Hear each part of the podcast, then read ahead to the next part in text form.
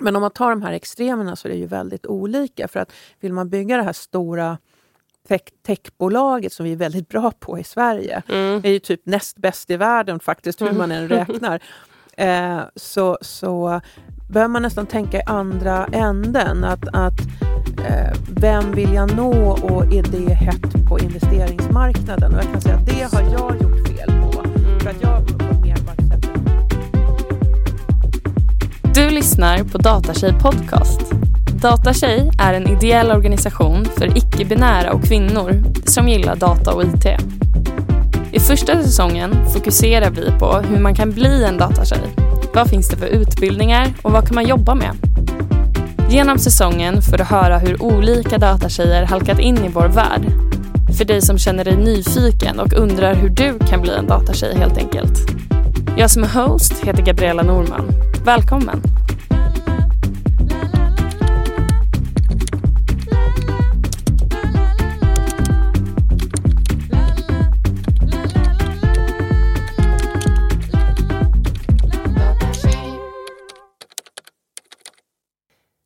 Det här är eh, sista avsnittet av Datatjej podcast för den här säsongen. Eh, och det kommer bli en till säsong i, i vår.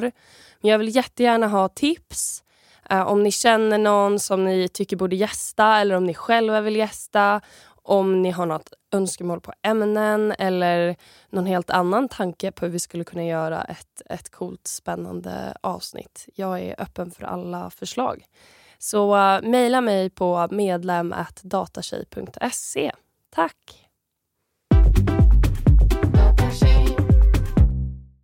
Hej! Idag är jag här med Annika Lidne. och idag ska vi prata om startup och entreprenörskap. Eh, men vi börjar från början som vanligt. Så vad gick du för, för linje i gymnasiet och vad, vad hade du för drömmar om livet då? Jag gick ekonomisk linje och det var mer någon slags sån här rationalisering. Jag insåg att jag var inte tillräckligt smart för så natur eller teknisk. Och, och Sam och Hum verkade bara liksom plugga med, mer och mer. Så jag tänkte, ja, men ekonomiskt, ja, då lär man sig i alla fall Mm. någonting om man nu inte vill, skulle vilja plugga vidare. Ja. Men generellt sett tyckte jag det, det var ett val som jag haft nytta av sedan dess också. Mm. Ja men nice. Vad, vad, hade du någon, något intresse av IT och teknik då eller vad, vad, din, vad, vad tänkte du att du skulle bli när du blev Jag tror, stor? Liksom? ja, eh, just då så, så... Jag var nog mer sådär, aha, men jag måste bli något sånt här tråkigt, Aha, du vet, mm. som, som liksom alla blir. Ja. Så jag hade inte riktigt någon jätteidé. Eh, mest var det väl, jag hade väl någon idé om att jag kanske skulle jobba med hästar. Eh, min Ah. morfar var, hade ridskola och, och var ridlärare och min mamma sa att man ska ha hästar som hobby och inte som jobb, vilket var väldigt smart. Eh, men sen har jag väl alltid varit väldigt intresserad egentligen av framtiden mer än, än teknik i sig. Ah. Så det är där mitt, väldigt mycket mitt intresse. Att jag vill veta liksom vad hände sen. Jag var ju sån här science fiction-nörd av stora mått. Eh, Så det var mer där mitt, mitt intresse kom in. Jag Men sen hade jag faktiskt en lärare i högstadiet som sa att liksom, du skriver ju som en gud när du väl lägger manken till. Och då tyckte jag att ja, men det kanske är någonting jag ska göra. Mm. Eh, Men sen, sen så hade jag jobbat eh, som, som barn och tidiga tonåren väldigt mycket på SVT med jag dubbade ju väl säkert 200 timmar animation. Mm. Eh, jag jobbade med liksom var framför kameran en del med trailers. Och jag insåg att jag trivdes inte egentligen så mycket framför kameran så som skådis. Ehm, och sen så jobbade jag lite grann där efter gymnasiet mer bara som, som eh, vikarie för att jag inte Okej. riktigt visste vad jag skulle göra. Coolt Eh, vikariejobben då. ja, och, och mitt egentligen så riktigt brinnande intresse då var ju musik. Så att jag gick faktiskt en sån här ljudteknikkurs på Medborgarskolan eller någonting sånt där som var jätteroligt. Och sen via, via jobb på SVT så, så vi träffade några killar som hade startat en, en skivbolag. Eh, flera blev rätt kända musikjournalister sen. Eh, så jag liksom åkte iväg till Frankrike, tränade hopphästar och sen så blev jag arg på hon som hade eh, stallet för jag tyckte inte hon var schysst mot hästarna. Mm. Så då ringde jag dem och sa nu kommer jag hem, nu tänker jag börja jobba hos er. De bara okej, okay. välkommen. Så att eh, ja, ungefär nio månader efter jag slutade gymnasiet så var jag turnéledare. Aha. Ja, så så och, och sen blev jag eh, ansvarig för liksom en musikställe och liksom driften av den, för de hade inte personal helt enkelt. Ah. Så det gick rätt fort där och det var vansinnigt dåligt betalt och jätteroligt. Mm. um, och så det var väl lite grann där och det, liksom, jag började nästan liksom kom på, i den här startup-miljön kan man säga, som de hade och såg att ja, men det är inte omöjligt. Nej. Um, och sen hade jag ju också en styvfar som hade världens tråkigaste företag. Han sålde, var grossist för kartonger och emballage och sånt där. Men ändå så var det lite grann kan man säga en rollmodell i just det här småföretagandet. För jag hade ah. ju föräldrar då som hade jobbat liksom inom stat och kommun. Så jag hade ju absolut inga, ah. inga mm. förebilder inom liksom företagande. Vilket jag tror väldigt, väldigt många svenskar inte har. Nej. Eh, men eh, sen när du bestämde dig för att börja plugga, då, vad, hur valde du utbildning och hur kommer det sig att du började plugga? Ja, nej, men det var väl lite grann att alltså, man inser att man kommer ju ingen vart utan liksom vidareutbildning. Mm. Och eh, just den här läraren i, i, faktiskt i högstadiet som verkligen trodde på mig, mm. så, så kände jag att ja, men jag provar med journalistik. Även om jag kände att jag vill inte vara den här skjutjärnsjournalisten som liksom går fram till du vet, någon som har förlorat sina barn och ah. bara säger hur känns det så? Eh, så jag gick på Poppius journalistskola eh, som mm. då var mycket, mycket bättre än JMK om du ville bli journalist och skriva. JMK var mer liksom utbilda informationschefer. Mm. Eh, så Men där, JMK är? Journalist och kommunikation och medier. Okay. Gamla, mm. Mm. hette ju Journalisthögskolan förut. Mm. Um, så att den var otroligt bra liksom, om man ville till hantverket verkligen. Mm. Eh, och sen efter det så sökte jag in på Bergs School of Communication. Mm. Eh, först gick jag en kvällskurs eh, som var lite ja, reklamkommunikation i stora drag. Så det var mycket, en hel, lite grann projektledning och lite kreativt och sådär. Mm. Eh, och sen sökte jag in på copywriter. Ah. Och då var vi väl, jag tror de sa att det var någon sån här 8 900 sökande och 20 antagna. Eh, mm. Så där gick jag eh, och pluggade. Ja. Så, att, eh, så det, det var väl, och det var en otroligt hård kreativ skola. Jag menar, när vi mm. började så sa de att okej, okay, hur många här har förhållande? Och då var väl typ hälften som räckte upp handen. Ja, ni kommer inte ha det när ni går ut. Oh, så att vi, vi, eh, alltså det, det var ju fullt ös medvetslös. Så det, det var okay. ja, ungefär 18 till 20 timmar, nästan 18-19 timmar om dagen. Oh, mm. Och det är inte, det är inte studier på samma sätt på, som på högskolan i att du liksom pluggar så mycket Nej. böcker. Det gör du ju också. Men framförallt är det kreativa lösningar hela ah. tiden. Och sen en, en som kanske var det värdefullaste, det var veckouppgifter varje vecka. Okay. Full presentation, för det gör man ju på en byrå. Du har ju liksom mm. full presentation. Och det här att du hela tiden fick kritik. Det var så här, mm. ah, men det där mm. behöver en vända till, du får komma tillbaka nästa. Mm. Och just det här att du hela tiden, alla fick mm. hela tiden kritik. Det var hela tiden, du, det här duger inte, du måste slipa om och om och om och om igen. Hård miljö. Ja, nej, men, och, och det var inte alltså, mobbande eller elakt på något sätt. Det var ändå en utvecklingsmiljö. Ja, ja. Och, och jag tror att den skolningen har för mig varit väldigt bra. Dels för att inse att ja, men ingen gör någonting perfekt från början. Eh, och sen också att det här liksom jobba iterativt som, som vi gör i mitt bolag och som de flesta techbolag gör. Det vill mm. säga att man hela tiden slipar och, och mm. säga, förbättrar. Mm. Det är en helt annan sak än om man jobbar i, i industrin. Du kan ju inte liksom släppa en, mm. en bil som är så här, rätt okej. Okay. Ja, vi, vi, tar bättre nästa och så bara oj, vi glömde bromsarna. Ja, nej, det nej, inte. Men, Men jag tänkte bara eh, om det är någon eh, ung lyssnare som inte vet vad en copywriter är, om du skulle vilja berätta det? Just det, eh, copywriter är de som skriver eh, säljande texter kan man säga. Um, så det kan vara inom reklam, det kan vara inom tv, Mm. Eh, ja, alla typer av medier och, och, sådär. Och skillnaden är ju då från journalist, journalister att journalister normalt sett mm. inte eh, skriver för, en kon, alltså för, att, för att det ska sälja för en, en, en konkret Eh, uppdragsgivare. Mm. Men i, idag har ju samtidigt den där gränsen är ju rätt flytande och många kan ju göra båda sakerna. Ja. jag har ju jobbat väldigt mycket som journalist för framförallt mina, eh, efter då, eh, eller under tiden ska jag säga, jag gick på, på Bergs, så jobbar jag ju som journalist också, frilansjournalist. Okay. Så att jag mm. skrev ju ungdomstidningar, jag skrev eh, hälsa, miljö, mycket teknik mm. eh, och sånt där. Och det, det, dels lär man ju sig jättemycket på det. Mm. Eh, men sen var det också väldigt bra och Det var lite kul för många på, på Bergs, de tyckte att jag var lite fånig och töntig som jobbar som journalist. Som journalist. Eh, och sen slog ju då lågkonjunkturen till och då var jag den enda som fick jobb. Ah. jag hade ju liksom flera strängar på min lyra. Ja, så att säga. det är klart. Och lite erfarenhet. Ja, alltså det precis, är ju lättare då när man kommer ut och har lite erfarenhet än när man kommer ut helt Ja, nej, men och visst, man, du har publicerade grejer ja. och sånt där. Så att, men gud ja. Mm. Men när kom själva teknik och IT-delen in i ditt liv då?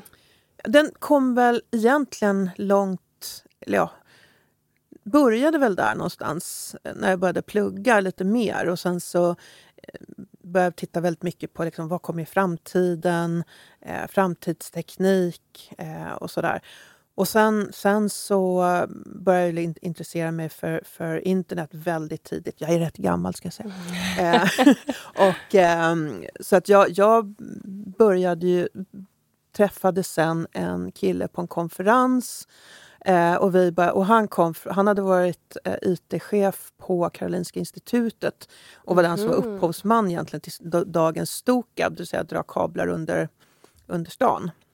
Mm. Och vi började snacka och han bara, ah, men jag har en polare, han håller på med missilforskning. Okej? Okay? Eh, så att vi slog oss ihop då så att eh, jag kom då in i ett bolag så mm. och, och, skapade Sveriges första crossmediabyrå.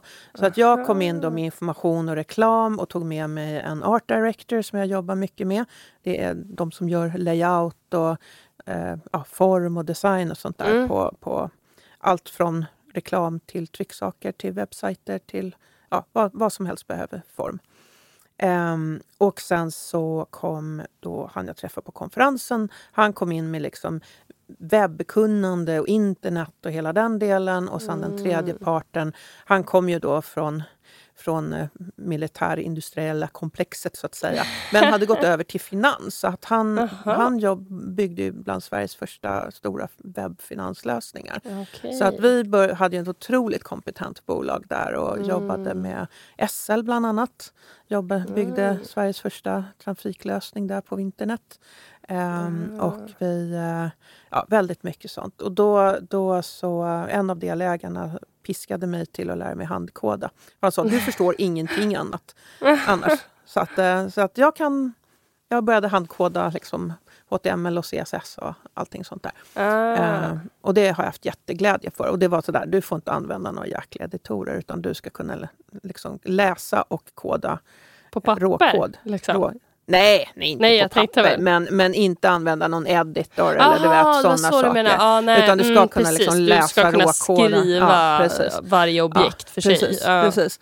Så, att, eh, så det var lite grann där. Och det var inte liksom mitt huvudjobb på något sätt. Men han tyckte att det, det behövde jag kunna. Mm. Um, men jag menar, jag var ju mycket projektledare och då lär man sig ju väldigt mycket i den, den världen. Liksom. Och jag var ju tvungen att kunna översätta det. Vad är för nytta för kunderna? Och, um, och, och, även ta kundernas önskemål och omvandla det till vad, vad utvecklarna vill ha. För det är mm. inte, eller vad Precis. de vill göra. Det är ju en väldig kommunikation där mm. mellan liksom, de som inte förstår tech och de som förstår eller som sitter och utvecklar ja. i tech. Det är ju som två olika språk. Ja, så att det är... Precis, och, och också att, att eh, vad ska säga, sätta stopp på båda sidorna. För ibland kan liksom kunderna, de vill ju ha naturligtvis allting jättebilligt och jättekrångligt mm. lite grann. Um, och, och, sätta rimliga förväntningar men också för att, att uh, utvecklarna inte ska göra någonting som tekniskt är jättecoolt men kanske ja. inte är det vad, vad kunderna vill behöver, ha eller ja. behöver eller är ens begripligt. Ja. Nej, gud precis. Det där känner jag mycket igen från eh, min utbildning också. Jag har pluggat mm.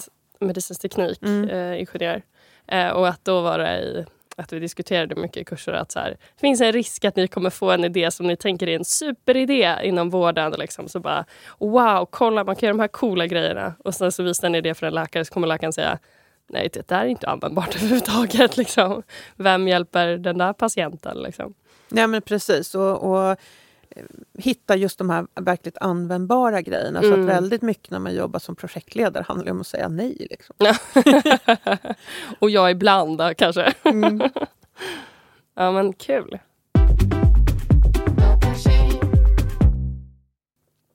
Eh, hur började du med entreprenörlivet då? Hur kommer det sig? Egentligen så var det eh, brist på jobb kan man säga. För precis när jag blev klar med, med Bergs så mm. slog det liksom en lågkonjunktur av Guds nåde till. Ah. Så att, att, det, fanns ju, det var ingen som anställde. Så att jag började ju frilansa, först som journalist och sen copywriter och sen blev det liksom större och större projekt där jag tog in andra. Okay. Eh, mm. Och, och eh, liksom började min lilla reklambyrå kan man säga, eller mm. mm. copybyrå. Eh, och sen blev jag också inhyrd hos andra så att jag jobbar ju väldigt mycket med teknik för det fanns inte så många copywriters som ville göra det eller kunde göra det. Mm. Så jag har ju jobbat med allt ifrån liksom världslanseringen av Scania-truckar. Mm. Så jag är jättebra på drivlinor kan jag säga. Eh, och mycket miljö och sånt där. Mm. Eh, men men jag, jag kan säga så här, jag har varit anställd på två jobb i mitt liv. Mm. Eh, fast anställd. Och det var som vad heter det, VD. Jag har ah. aldrig haft ett annat jobb som anställd i mitt liv. Jag har bara varit verkställande direktör på media, mediebolag. så resten har varit så här, vikariat eller egenanställningar. Ah. Eh, och sen tror jag att jag har blivit nog för jobbig för att ha fast anställd. Jag, jag protesterar för mycket och för ovan. käftar emot för mycket. Så, sådär. Eh, men, men jag tycker det är, liksom, bitvis är det ju jättejobbigt för det kan svacka med, med jobb och, och sånt där. Mm. Eh, men otroligt otroligt utmanande för du måste ju verkligen använda alla dina förmågor. Mm. Det är mm. inte bara att göra liksom en grej utan du måste, eh, speciellt i uppstartsfaser, då handlar det om allt ifrån du ska behöva liksom, kunna en del juridik för att hantera den biten med regga bolag och liksom vilka regelverk kanske man behöver ha att göra beroende på vad man gör. Ja. Eh, och sen så också eh, ekonomi, i alla fall grundläggande. Eh, mm. Och presentationsförmåga, ja, koncept, kommunikation, teknik, allting liksom i en enda mm. grottig roll. Eh, och där handlar det också om sen att man lär sig att separera sig. För det är ju väldigt många entreprenörer som går i den här uh, fällan att de har varit själva eller väldigt liten organisation och sen går, börjar det gå jättebra och så ska de expandera och då kan de inte släppa den där rollen utan bara bli micromanagers. De måste fortfarande ha allt. Liksom. Ah. Precis. Så, så uh, det kan gå riktigt illa.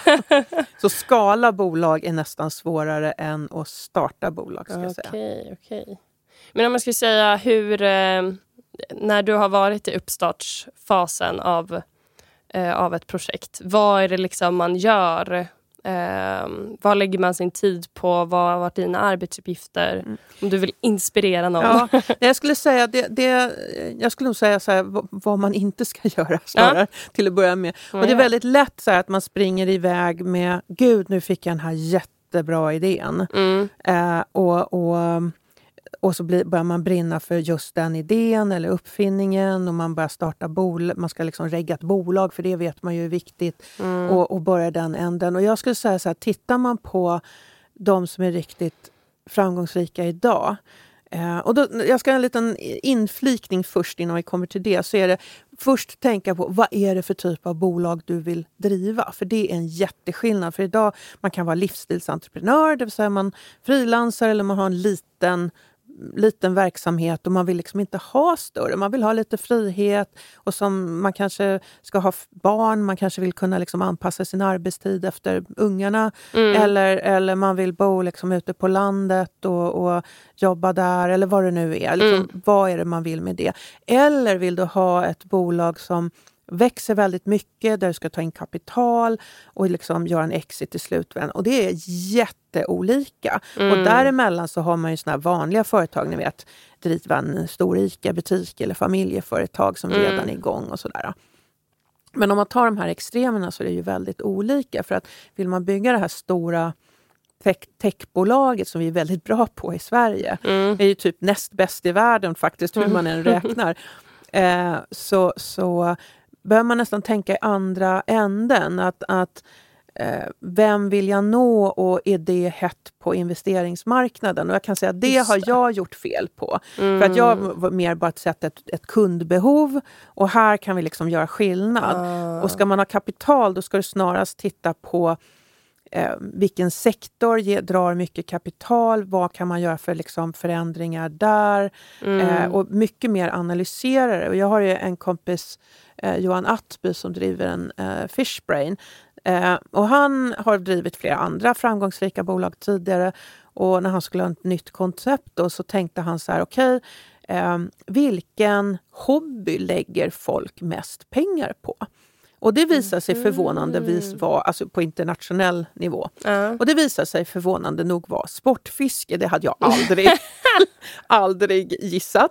Eh, men han började där. Så att han liksom tog egentligen, började i vad lägger man mest pengar på sin hobby? Uh. Och vad kan vi göra för tjänster kring det? Uh. Och den typen av vad ska man säga, affärsmodellering är urstark.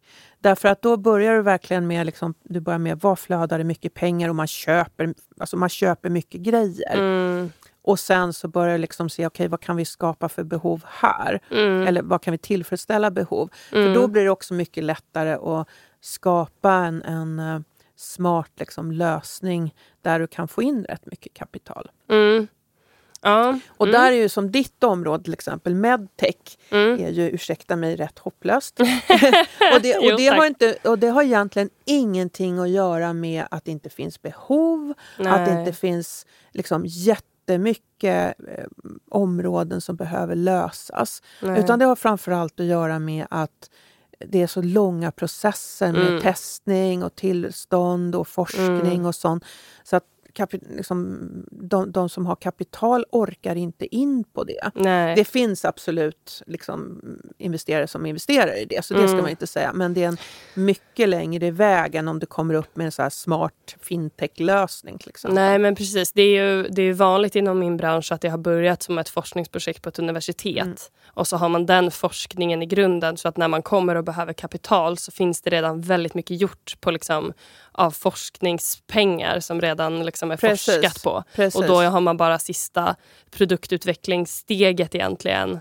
Eh, och man vet att det funkar, man har alla de grejerna. Fast det eh. betyder inte att folk investerar ändå. Nej, absolut. Nej. absolut. Men det är de, de projekten, startup-projekten som jag har suttit mm. i, i mitt, då har det varit det som är caset. Att det ja. har börjat som universitetsforskning. Liksom. Precis, och det är ju någonting också som är väldigt vad ska man säga, omhuldat av politikerna. Så att där finns mm. det också mer um, medel man kan få från Vinnova och sånt där till exempel. Mm. Så att, eh, och likadant inom EU och sånt. Så att det, det absolut, men jag bara säger det, det är svårt. Mm. Jag träffade, jag var nere i Köpenhamn på Tech Tour för några veckor sedan och träffade ett helt gäng med medtech-människor. Eh, så det, däremot är det mycket lättare med health tech. Ja. För health tech, då behöver Absolut. man inte ha alla de här eh, reg reglerna på samma sätt. Nej, så länge det inte är en medicinteknisk produkt, Precis. då är du, då är så då, fine.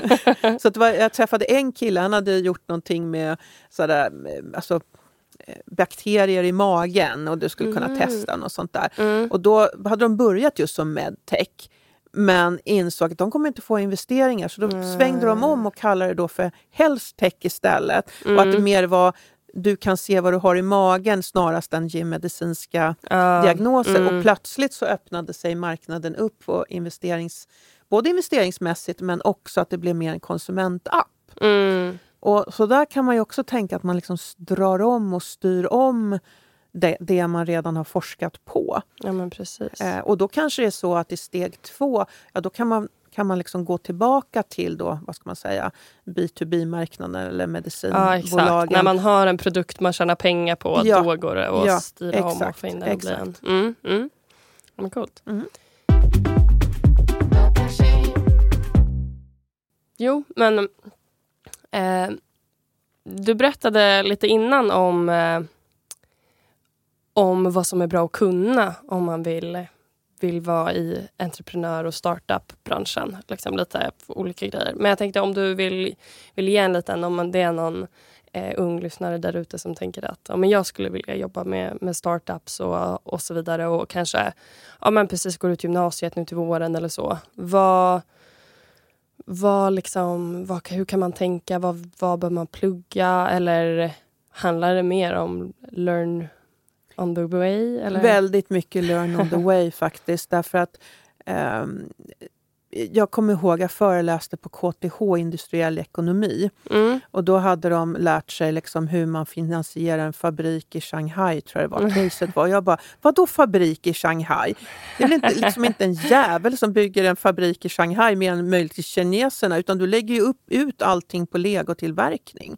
Mm. Alltså, det, det, finns absolut inget skäl om man inte är kinesisk fabrikägare att mm. bygga fler fabriker. Utan allt sånt lägger man ju ut. Man köper ju in allting sånt idag. Mm. Så att, att eh, Naturligtvis, så, så, alltså, det var väl ett, ett case de skulle räkna på, men när jag började liksom berätta för dem hur man, hur man finansierar startupbolag, jag menar även läraren, han satt bara med öppen mun. Liksom, Jaha, är det så här det går till?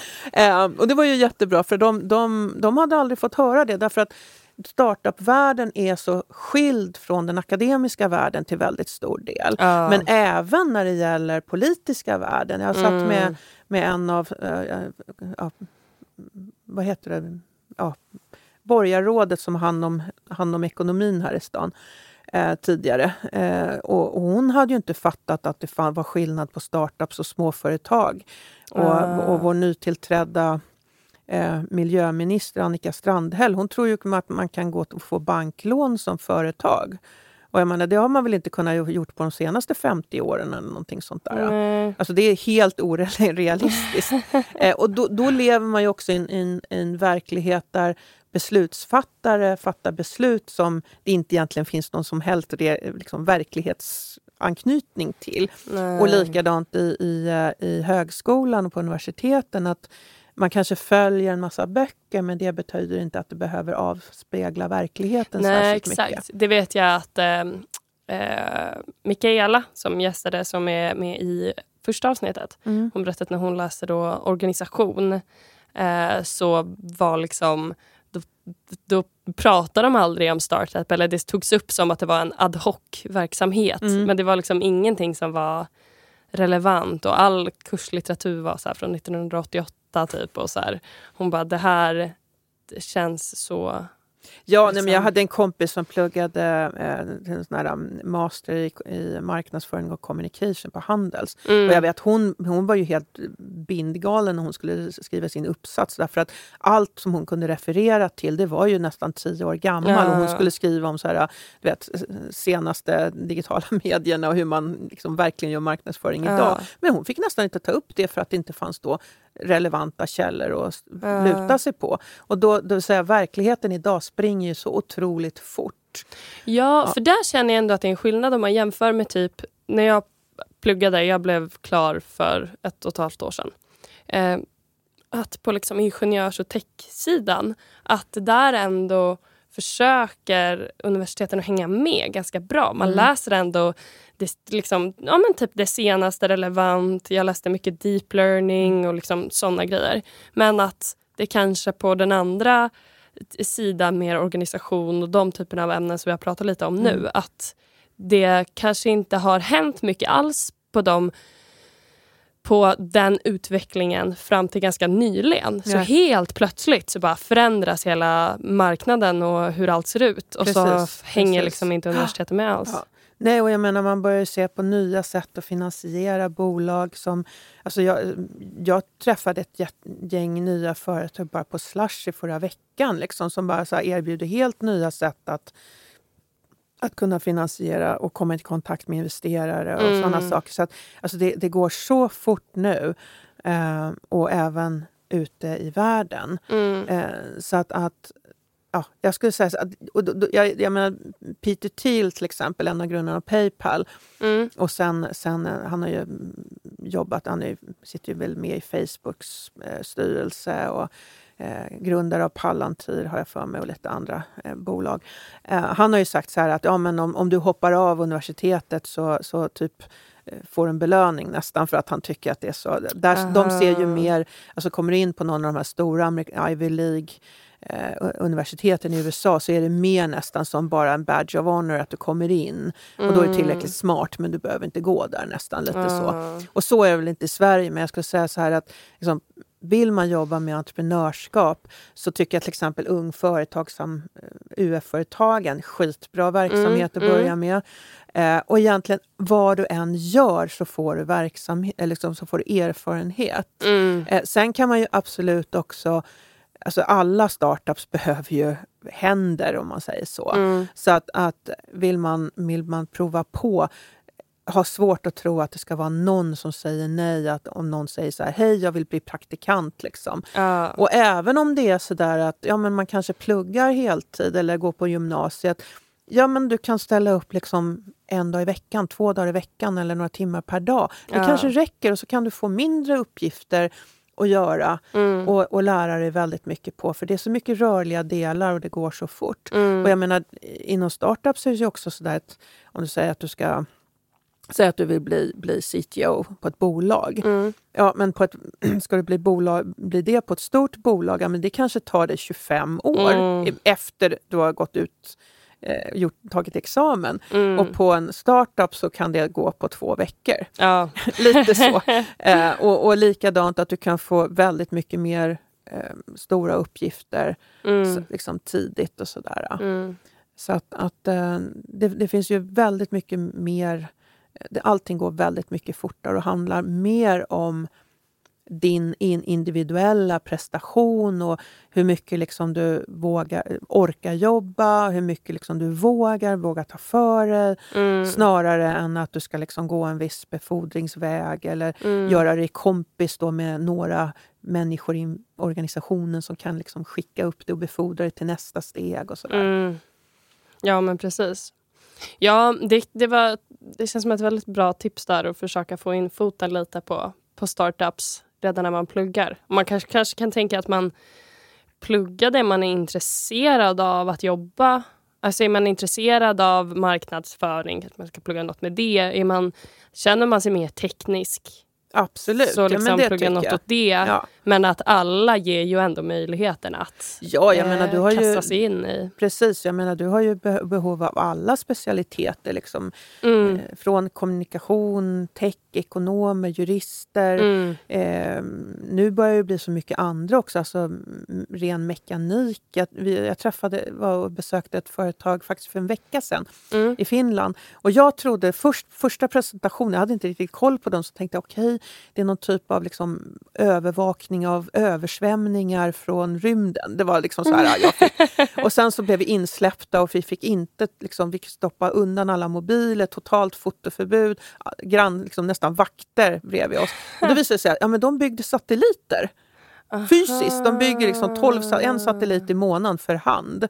Så de hade ju så, så här, ele, alltså mekanik eh, och mm. de har liksom electroengineering och mm. alla möjliga såna här superspännande. Så det var ju från att liksom verkligen fysiskt bulta ihop den där satelliten till liksom alla styrsystem och mm. Eh, kameraoptik. Då, för det var ju så övervakningssatelliter som tar mm. bilder och sånt där. Skitspännande liksom. Ja, Men de hade ja. också sitt sociala mediateam som jagade, jagade deltagare och som skulle säga någonting framför kameran. Så det var liksom uh, hela, hela uh. spännvidden där. Och, och HR är ju också sån här, alltså, rekrytering och, och, personal och sånt, hantering ja, och sånt är ju också jätteviktigt därför att det är så extremt svårt att rekrytera idag. Mm. Ja, gud ja. Ja, och om jag ska pitcha in um, och för um, att jobba med startup så tycker jag att det som är det som är roligast och eh, härligast tycker jag är att fatta beslut är liksom det enklaste. Det är ingen procedur. Man bara snackar ihop sig lite eller fattar beslutet helt själv. Medan på ett stort bolag så kan det behöva gå... Det ska förankras. Ja, och det Och ska gå upp till den chefen och sen nej vänta det var den chefen och sen så ska det gå via det här mötet och så dit och så tar det flera veckor och sen har man fått beslut på den här superlilla grejen. Mm. Medan liksom på ett startup så är det bara ja men vi gör så här va. Ja, det låter bra, vi Ja, kör. Och sen Liksom. har vi release två veckor senare. Ja. Eller någonting sånt. Ja. exakt. Så att det, är, det har jag tyckt är väldigt härligt Mm. arbetsprocessmässigt. Liksom. Ja, och sen så, alltså det är en, en, en, verkligen så här skola, man lär sig grejer hela tiden. Eh, Mm. och, och um, man kan göra en mm, karriär, för det är ju de bolagen idag som växer väldigt mycket. Och jag Mm. menar, det är ju jättevanligt att, att bolag rekryterar varandras personal. Eh, jag har ju varit senior board advisor på SUP 46 un- sedan starten. Eh, och det är en av de stora startup-hubbarna i, Sverige, i Stockholm Mm. eh, och Sverige ska jag säga nu, för de riktar sig mer och mer ut i landet också. Och där har det varit sådär, ja, men det, skulle det vara något bolag som misslyckas, ja men då är det ofta så att personalen rekryteras ju över till något annat bolag som, som letar personal. Så det är ju inte Mm. sådär att man står på bar backe om man är duktig och kan någonting. Nej. Utan det, det, de snappas ju upp direkt och det är ofta också kan vara en merit, framförallt ska jag säga amerikanska bolag. Mm. Däremot så har det i alla fall, jag vet inte hur mycket den finns kvar, men det har ju funnits en lite så här, skepsis mot i alla fall är är de här riktigt gamla bolagen mot att anställa folk från startups i största allmänhet för att de Mhm. inte liksom tycker om den här lite långsamma vägen som du just sa, och liksom ja, förankra och, och sådär.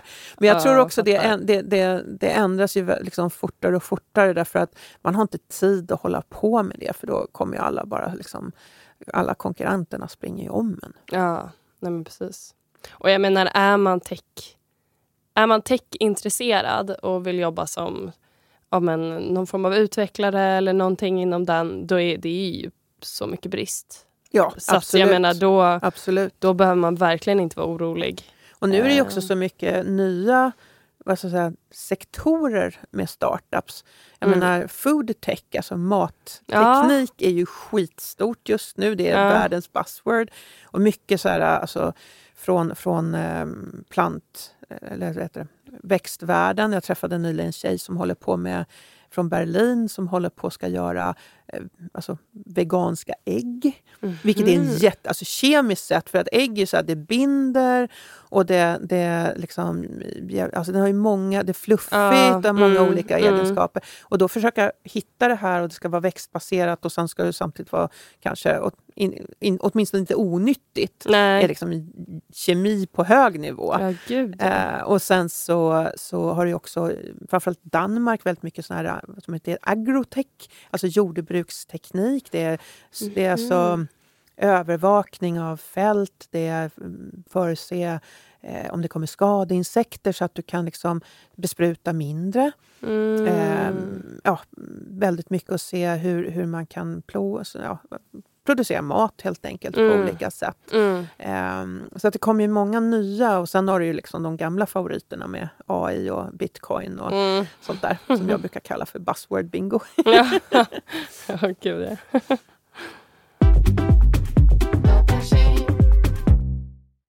Men eh, hur ser det ut med startups i Sverige och i Norden idag? Sverige är ju, eh, har ju varit under flera år nu alltså världens näst bästa startupland. Mm. Och vi, vi per, per, alltså per, per, per capita Ja. så är vi efter USA näst bäst i världen på att producera vad man kallar för unicorns eller enhörningar, det vill säga som har en värdering på över en miljard dollar.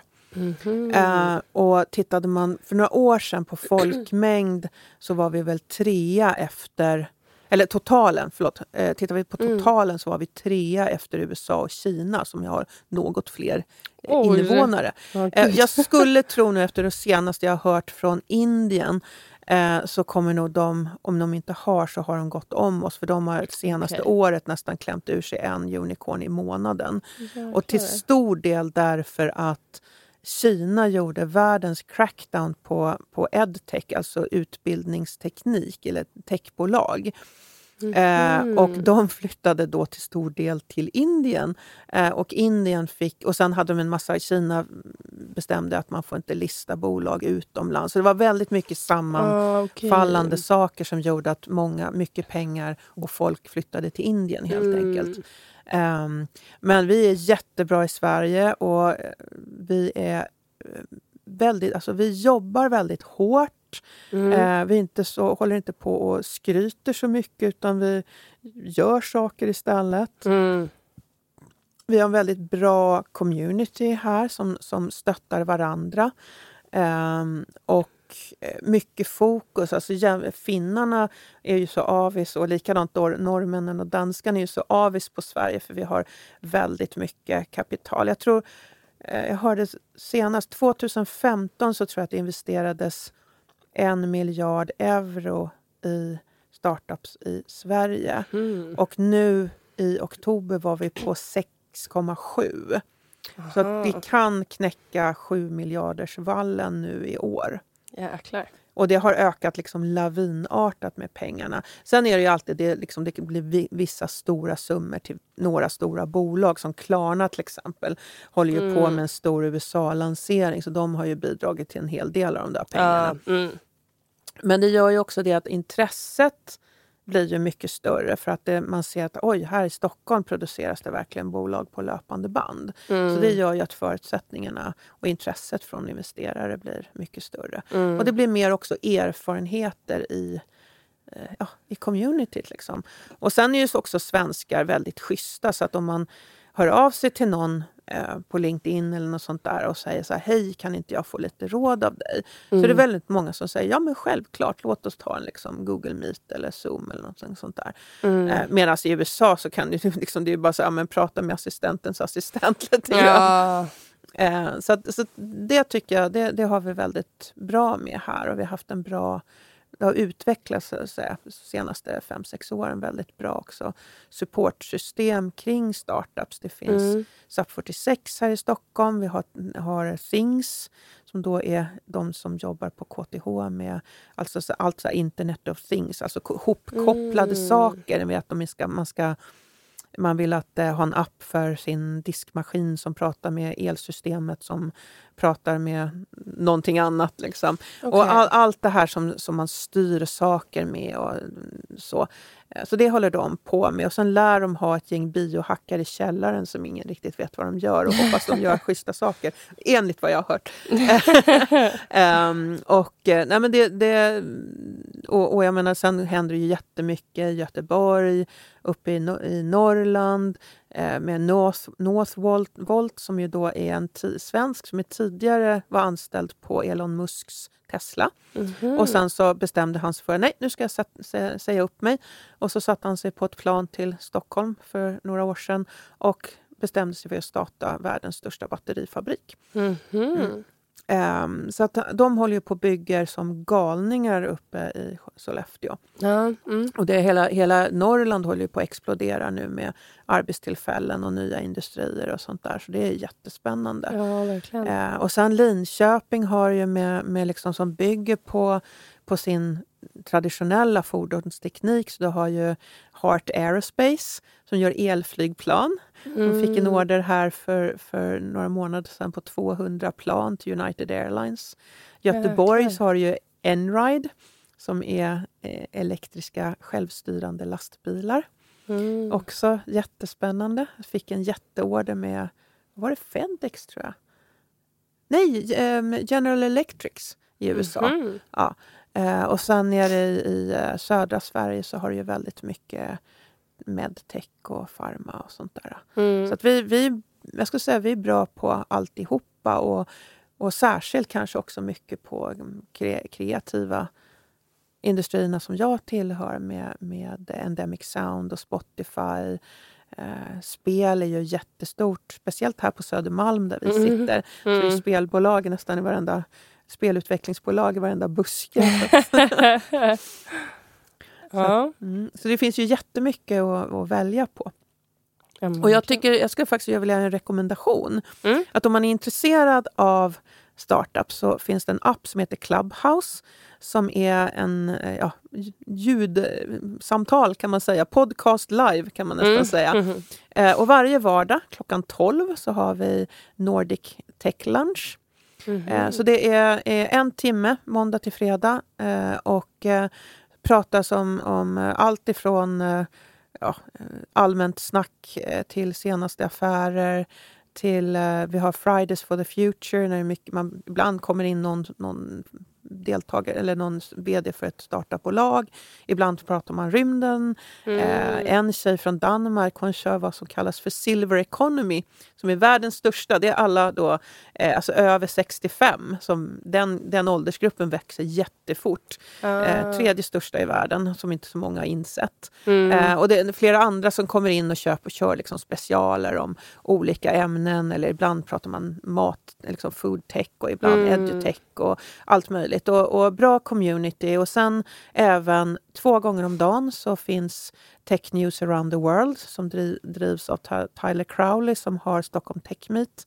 Eh, bor i Thai Thailand nor normalt, men han är här lite då och då. Mm. Eh, och det är technyheter eh, från klockan åtta på morgonen, eh, några timmar framåt och sen är det väl vid fyra eller fem tror jag.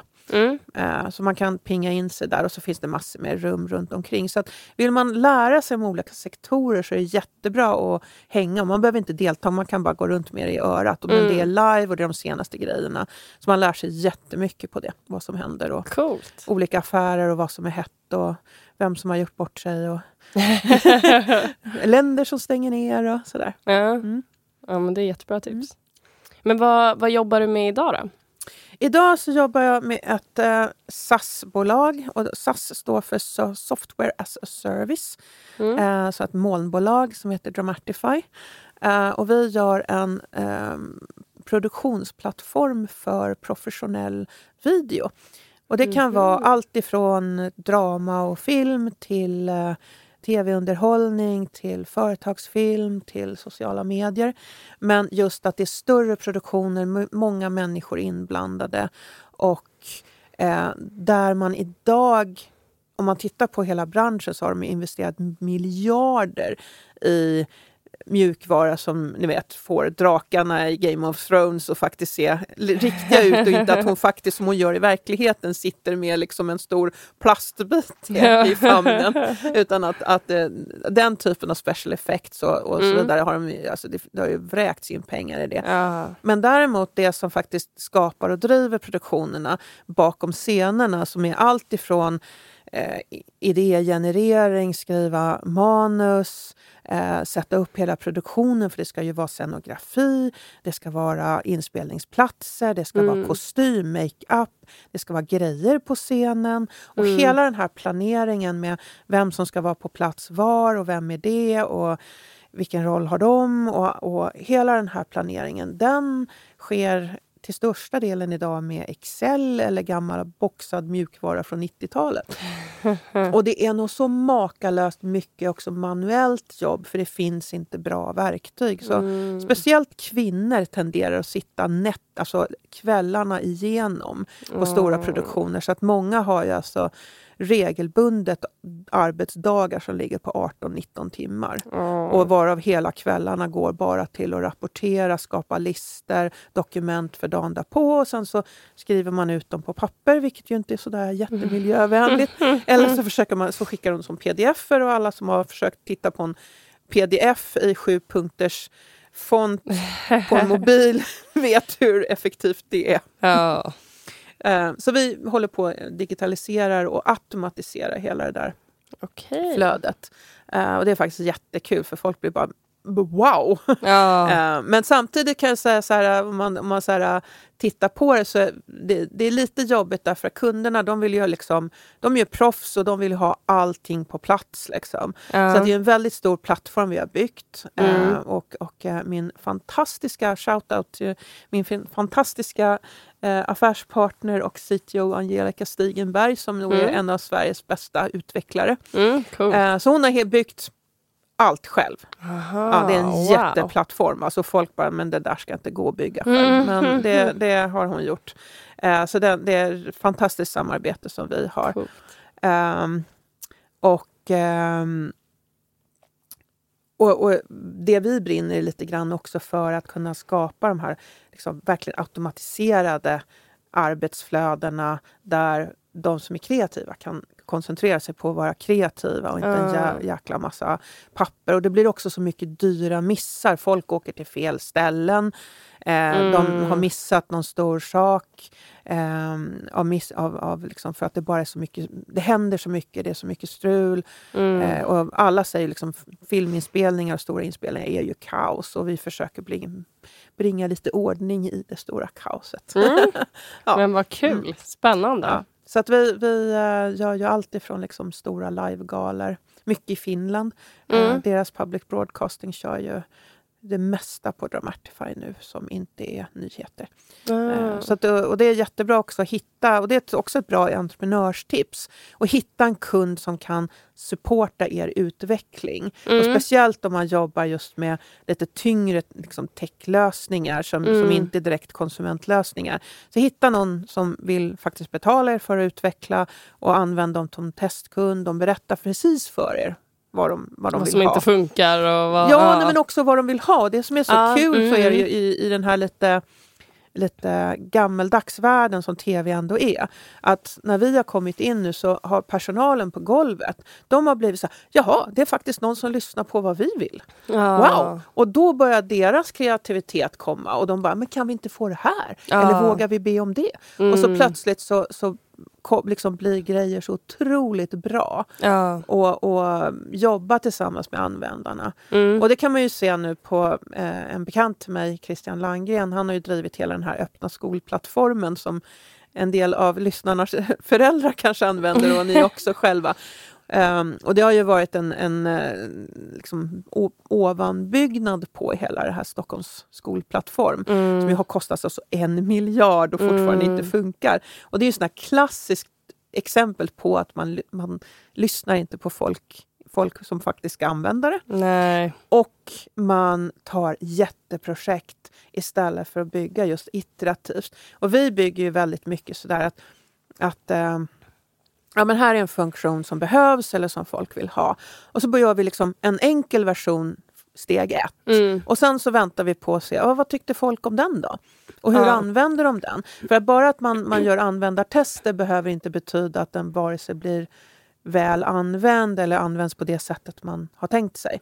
Eh, och sen så är det så att det blir mer förfrågningar, ja, men då bygger vi mer. Mm. Och samtidigt, ibland så händer det att vi har släppt sånt som kanske inte blev jättepoppis. Mm. Um, och och då, ja, då får det vara där, eller så liksom drar vi, lägger vi ner det och sm ja. lite smyg sådär mm. efter ett tag. Men då har man inte spenderat jättemycket tid och pengar på att bygga någonting som ingen sen använder. Nej, precis.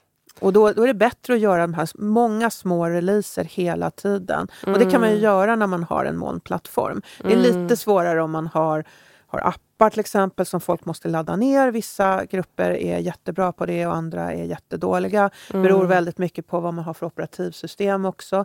Mm. Många Android eh, versioner, där låser ju liksom tillverkarna ner så det kan vara svårt att uppdatera om man inte liksom är väldigt duktig själv. Mm. Så liksom för, för vardagsanvändare kan det vara skitsvårt att uppdatera. Mm. Um, och, ja, lite så. Mm. Ja, men cool. Den eh, skolplattformen mm. du pratade om, mm. var det de som byggde en egen app?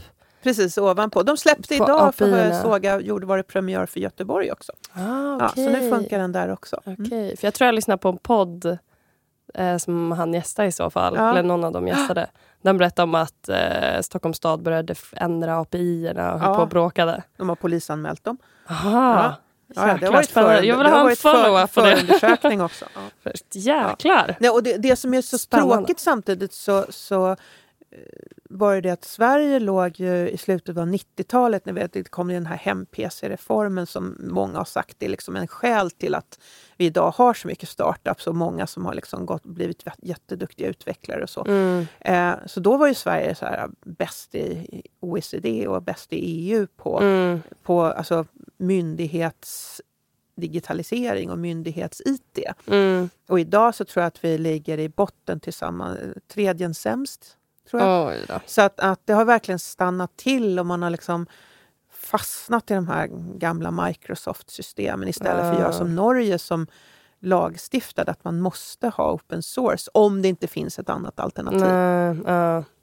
ja, om man vill höra... Jag vet att han... Jag tror att det kan ha varit han. Du sa Fredrik, eller hur? Christian. Christian? Ja, Christian Okej. Landgren. Okej. Jag tror att det kan ha varit han som äh, gästade på den Kodsnack. Det Men det nog. var nog precis den eh, våren typ Mm. som det var. Så att de var mitt uppe i det där med API-ändringarna. Men om man, om man vill höra mer om det kan man lyssna på Kodsnack helt enkelt.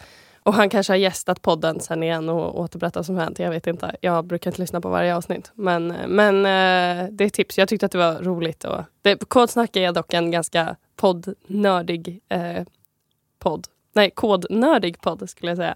Ehm, så ja, det är inte alltid jag ens som jobbar som utvecklare hänger med på allt de pratar om. Så ta, var lite beredd på det om ni lyssnar in på Kodsnack.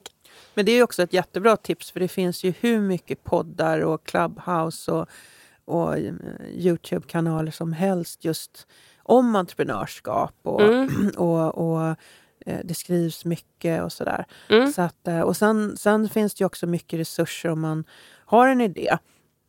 Så finns det ju så startup bootcamp och det finns väldigt mycket olika resurser när man vill komma igång och där man kan få ja, lite coachning och lite tips och, och sådana saker. Mm. Så att, eh, det är väldigt bra. Det, och speciellt om man är lite yngre så kan man ha väldigt mycket nytta av dem. Eh, Mm. För att komma igång och, och förstå sitt, sitt, eh, hur man gör och sådär. Mm. Men, men det viktigaste det är bara att kom igång. Ja, Det är inte svårare än så. nej. Och, och jag menar, förut så var det speciellt om man jobbar inom någon typ av IT och, och molnlösning eller appar och sånt där. Så var det Mm. så att jag menar, det krävdes jättemycket pengar för att det fanns liksom ingen infrastruktur. nej. Men idag så, så jag menar, det, det finns ju ramverk för allting. Du kan, du kan skapa, utan att kunna koda själv eller utveckla Mm, själv, så kan du mm. ofta liksom göra i alla fall en prototyp som du kan testa på folk. Mm. Ehm, och se, är det här någonting som folk begriper? Är det någonting de vill ha? Och hela tiden liksom göra en liten bekräftelse. Funkar Mm, det här? Är det här mm. intressant? Prata med några investerare att, eller som, folk som jobbar med startups. Är det här någonting som de tror skulle gå hem? Mm. Ehm, och be om rätt, rättfärdig ehm, kritik. För att det, det är inte värt att lägga mer en massa tid på fel sak. Nej, men precis. precis. Nej, men och det tänker jag. Är det så, om man just som du sa, att testa och så här. Är det så att man vill göra en app till exempel, eller har en app i det. Det finns både Figma och eh, Adobe XD som man kan testa och rita. Och så kan man också lägga in prototyp så man kan göra att så här, okej, klickar man på den här knappen då hamnar man på den här sidan. Så kan man göra liksom som en låtsasapp eh, som bara blir så man kan klick, klicka runt sig i om man vill liksom testa sin idé eller sådär. Ja, man kan också testa den på andra för, för att förstå folk vad de ska göra. Ja, och- exakt. exakt. Och, och tycker om det är värdefullt och sådär. För det kan Mm. vara svårt för många, inser man ju med tiden, har noll fantasi och förstår inte om man liksom ritar det och, och visar en skiss eller om man tar upp det på mobilen men det fortfarande inte går att klicka i. Nej, De exakt. kan, inte, de kan exakt. inte för- föreställa sig vad som händer. Nej. Så att, Nej, människor är ju lite dumma. Det vet jag när vi skulle ha demo så på mitt förra uppdrag. Och vi bara hade satt in, eh, vi sa liksom i början, det är exempelsiffror. Så att reflektera inte över siffrorna. Och liksom direkt så Mm. börjar eh, ja, men en läkare som var med Ja. och bara Ja intressant att den där kurvan går så där och vi bara nej det kan inte dra, nej just det, just det, just det. Och sen liksom nästa slide så bara ja intressant och går direkt in på det. Ja. Man bara, men, ja, ja nej men exakt. Men, men sen ska man ju kanske inte heller bara snöa in sig på, på just ehm, IT, även om vi är datatjej. nej. För att eh, jag var på, jag rider ju, jag var på Stockholm Horse Show eh, förra helgen. Och eh, vi har ju också jätteduktiga kvinnliga entreprenörer inom till exempel sporttech och, Mm. och retail. Eh, så jag skulle säga att Sverige leder nog världsmarknaden när det gäller eh, fast fashion inom sport. Mm. Eh, du har ju till exempel som min dotter som är galen i all, tillsammans med alla andra tonårstjejer som är ett märke som heter Maya Delores Mhm. eh, som gör så här, eh, rid, fast fashion ridkläder. Ja. Eh, tjej, hon som startar, jag tror hon är 23 eller 24 år och har gått till 100 miljoner i omsättning på tre Wow. år. Ja men det är så här, wow verkligen. Och hon, Ja. hon kan sin målgrupp, hon är Ah. sin målgrupp och, och ehm, smart marknadsföring och, och sådär. Ah. Eh, och det finns ett helt gäng liknande. Så att, jag menar, det, man behöver ju inte haka upp sig just på bara, även om vi pratar mest liksom STEM och IT och sånt här, Mm, mm. Så, så finns det ju många andra, andra applikationer också för Mm. entreprenörskap. Och där, där Men kommer ju väldigt mycket också jättespännande lösningar med nya material som gör olika saker, Mm, eh, som du kan ha just i sportkläder till exempel. mm. Ehm, och, och ja, robotar. Det, alltså det, världen är ju jättestor så du kan ju alltid hitta någonting Ja, eh, som gud, ja. intresserar dig och kombinera det med, med eh, entreprenörskapet. Ja, men gud ja. Jag såg någon, någon elmassagemockapär för hästar som kostar 43 000 som var supertechig och väl typ för kliniker eller något sånt där. Men Ja. menar, det liksom finns alla kombinationer idag så att det, det Ja, man kanske gud, inte ja. riktigt skalar en sån business men, men, men eh, det är kul ändå att det händer så mycket på alla håll. Ja, verkligen. Och jag känner typ lite att oavsett vad så har typ allt någon koppling till tech. Kanske inte data, rent data så. Men det finns ju i princip alltid någon tech-koppling någonstans där det är, är en tech-touch. Liksom. Ja, men samtidigt så, så jag menar, se alla de här små skojiga eh, utmaningarna och spelen på Facebook. Mm. Jag menar, det är ju bara dat- data mining. Det är bara för att du ska lämna ifrån dig så mycket information som möjligt så att någon kan trycka ut någonting annat i andra änden. Mm. Eh, och all, all, antingen så är det liksom konkreta ha- hackerattacker mot dig eller så är det att man ska liksom eh, göra dataanalys på något sätt och komma fram till Eller de här någonting. små tal- vad menar du med dem? Alltså Ja, men menar det du när det är så här, lägg upp en bild på dig själv för tio år sedan? Ja, Som, precis. Det kan aha, vara allt mm, ifrån det till, till Mm. att du ska välja olika saker. Vad tycker du om bäst? Eller någonting sånt där. mhm. Och någonting som man ju kan, kan eh, faktiskt testa affärsidéer på så är det ju att köpa Google Ads-annonser. Ja. Eh, och se, klickar folk? Mm. Eh, göra, en enkel, göra en enkel hemsida eh, på alltså Wix eller liksom vilken jäkla plattform Mm, som helst mm. och bara se blir det någon trafik? Är det Ja. någon som är intresserad av det här? Titta på vad, vad sökord till exempel. Det är ett jättebra sätt att sitta i en, skapa en affärsplan. Söker folk på det här Ja. eller inte? Eh, Så där kan man ju också få, finns det ett intresse kring själva området som man har tänkt att göra? ja, men precis. Mm. Coolt. Har du några avslutande tips till, till unga lyssnare där ute? Jag tycker, eh, frågar inte så här, vågar jag göra det här? Eller kan jag tillräckligt mycket? Eller blir det bra? Mm. Utan bara gör. För att det, Ja. det, tänk, min, faktiskt, tänk mindre och gör mer. För jag, jag ser väldigt ofta ehm, framförallt tjejer och kvinnor som snurrar in sig i, du vet, ska jag våga, ska jag, kan jag det här och blir det perfekt? Och har så mycket liksom eh, tveksamheter på sig själv och sin förmåga. Mm. Och där kan man säga att du ska inte göra det här själv. Det viktigaste är ju i hela startup-världen och hela entreprenörsvärlden så är det du skapar ett bra team runt omkring dig. Mm. Och det är nummer ett, att, att man får inte vara för många. Jag har mött startups som är typ så åtta eh, människor som grundare. Och det, det, det blir bara liksom katastrof. Därför att Mm. det vanligaste sk- skälet till att, att en startup misslyckas det är faktiskt att grundarna börjar bråka med varandra eller vill olika saker. Ni vet, någon vill liksom satsa fullt ut och någon annan är så här, nej men jag gillar att chilla och titta på Netflix och liksom spela spel. Så här. Ja, det, det går ju inte riktigt ihop. Men, men eh, så att en eller två personer till som kompletterar dig Mm. Eh, titta på när ni börjar, har hittat en idé och börjar lite mer seriösa.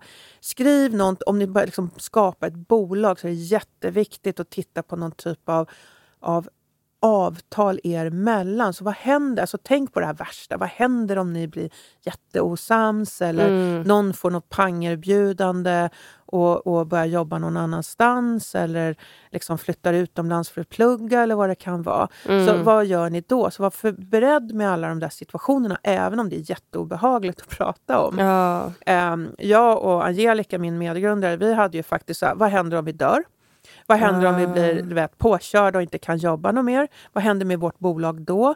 Eh, vad händer om vi, om vi är jätteosams? Så vi hade ju vårt första avtal när det bara, bara var hon och jag. Att, att, eh, vi hade en, en kille som jag känner och litar på som är jätteduktig inom startups, investerare och sånt där. Han fick vara liksom domaren lite grann. Att, att vem, vem har rätt? Att vi, liksom, I och med att vi ägde Ah. lika mycket var så blir det så här, ja, men då kanske det blir som att man får lägga ner bolaget. Ja. Och istället för då ha någon som säger ja men faktiskt det är Angelica som har rätt och inte Annika eller tvärtom. Ja. Så att man har lite skiljedomare där. Och, och ta råd och, och prata med någon som är erfaren vad som kan hända. Men framförallt hitta ett bra gäng och jobba mot ett, ett eget, liksom ett, ett tydligt mål och, och lägga Mm. upp en tidplan så att det inte bara dra, dras ut och ni står och stampar hela tiden. Mm. Sen kommer allting ta tre till fyra gånger lång tid, längre tid än jag tänkt. Mm. Men det finns ett tydligt mål. Ja, gud ja. Och sen också om ni jobbar med något UF-företag i gymnasiet så tänk inte att ah, det här är en liksom, vi måste göra det här i skolan utan kör på. Ja. Använd det som en språngbräda och ta det vidare. Mm. Eh, det, det är en jätte... För den, det är det vär, absolut värdefullaste man har Mm. så är ens tid. Mm. Den får man aldrig tillbaka. Eh, så gör det mesta av den tiden. Mm. Eh, och då menar jag inte jobba som en galning hela tiden utan ha, ha kul och, och så också.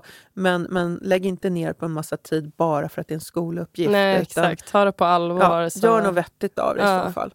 Ehm, och och ja, skapa kvalitet. Ja. ja men jag tänkte också på det du sa tidigare om att eh, den svenska miljön är så välkomnande att svara på frågor. Så att så här, våga fråga också. Ja, nej men absolut. Och jag menar, de, det är väldigt ofta så att även eh, in, alltså investerare till exempel på stora investmentbolag Mm. Ofta är de så här jättelyhörda och de kan vara med på olika såna pitchtävlingar och man kan alltid säga men du kan jag få, liksom få låna dig fem minuter och ställa lite frågor. De flesta ställer upp på det. Mm. Kanske inte just då och där men om några veckor på via Zoom eller, eller Mm. Google Meet eller någonting sånt där. Mm. Eh, och det finns jättemycket resurser i communityt.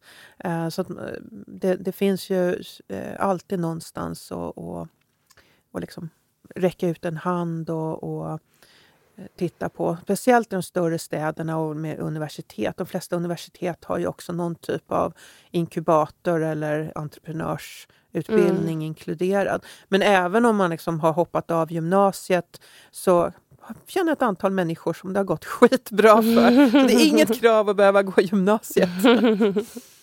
Och, och Man kan också säga så att, att diagnoser och avhopp och knasiga människor frodas det av i startupbranschen. De som ingen annan vill anställa, de brukar man hitta i startupbranschen och ofta driva väldigt framgångsrika bolag. Men Det känns som en väldigt eh, dopamingivande bransch att vara i också. Att det är mycket som händer. Liksom. Ja, nej, men också sen lite grann att, att är du väldigt bra på det du gör så, så kan du få sitt, liksom, vara Asperger-barn och sitta i ett hörn om du vill. Och ingen Mm. bryr sig om det, utan man tittar på liksom, vad bidrar du med. Mm. Mycket mer än, än, än kanske på ett traditionellt företag när du ska falla in i en viss mall. Liksom. Ja, mm. Eh, ja, men jag fattar vad du menar. ja. Att det är lättare att skräddarsy en roll till en person på ett Absolut. startup än på ett Och jättestort jag menar, det bolag. ser liksom. man ju väldigt mycket i USA, även på stora bolag. Men jag tror att i Sverige så har vi lite mer hur, så här ska man vara om man jobbar på liksom, stora bolag och, och man ska passa in mer i en mall kanske. Och det, det är tydligare med arbetstider och så vidare. Mm. Ehm, och det där kan ju folk... Jag hade en ekonomichef en gång som han jobbade typ från åtta på kvällen till, till fem på morgonen. Det passade honom och alla andra var skitirriterade. Och jag bara, men vad bry, liksom, du behöver inte bry dig för du pratar i alla fall inte med honom. Det är bara jag Nej. som pratar med honom.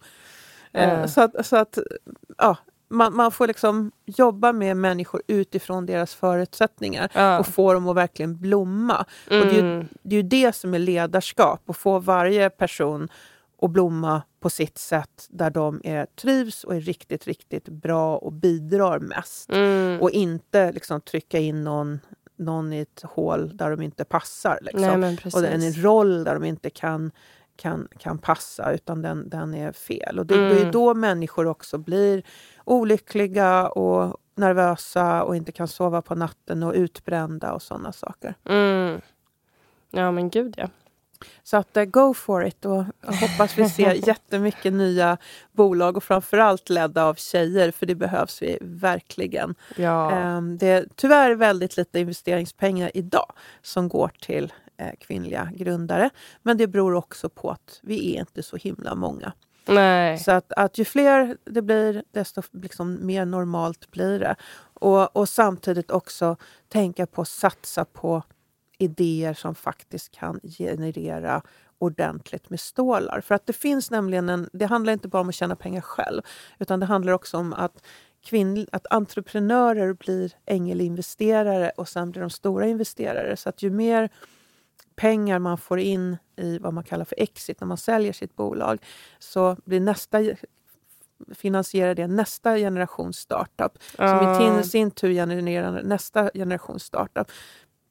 Så man får en god spiral hela vägen. Och det är lite grann så där att folk investerar ju i människor de känner igen sig i. Mm. Eh, och då så vi behöver mer diversifiering. Vi behöver, Mm. vi behöver fler kvinnor, vi behöver fler som inte kommer från Sverige och fler äldre och fler väldigt unga. Mm. Eh, så mer ut, ut, bort från den här mallen att alla ska se ut som Mar- Mark Zuckerberg ungefär. Mm. Ja, Eh, nej men precis. Nej, men för jag kan tänka mig att den där poolen av, eh, av de som har, sitter på pengarna att kunna investera Ja. inte är ehm, så diverse. Liksom. Nej, och det, jag ska säga det har blivit jättemycket bättre bara de senaste tre åren. Mm, Enormt mycket har hänt. mm. För, jag menar, för fem år sedan så, så hittade du ju knappt någon som inte var en, en vit kille eller gubbe Ja, från Sverige. mm. Ja.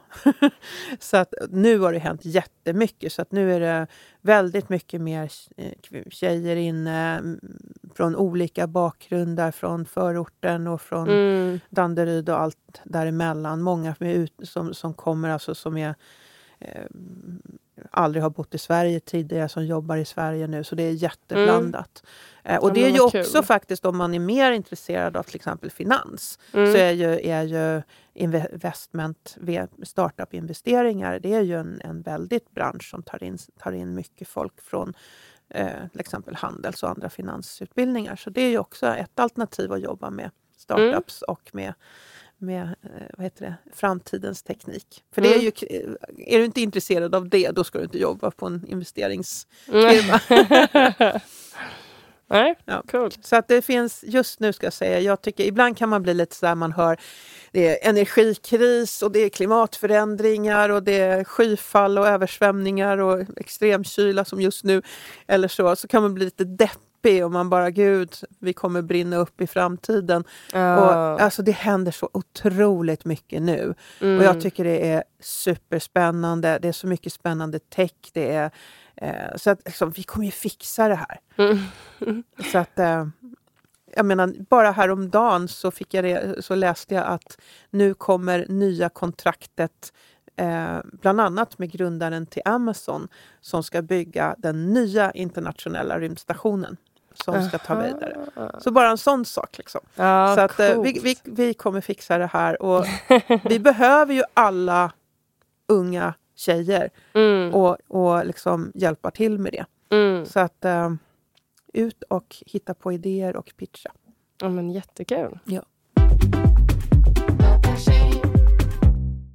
Tack för idag. Och tack för att jag fick komma hit och prata med dig. Ja, tack för att du kom. Och så vill jag tacka Tom Gordon för introt, Sonica Studio för att vi får spela in här.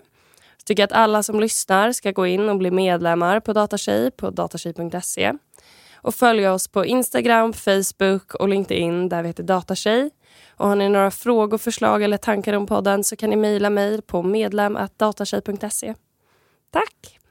Och ni får gärna kontakta mig, eh, Annika. Eh, Mm. Annika at dramatify.com. Om ni har några frågor och tankar så ska jag försöka slussa er vidare.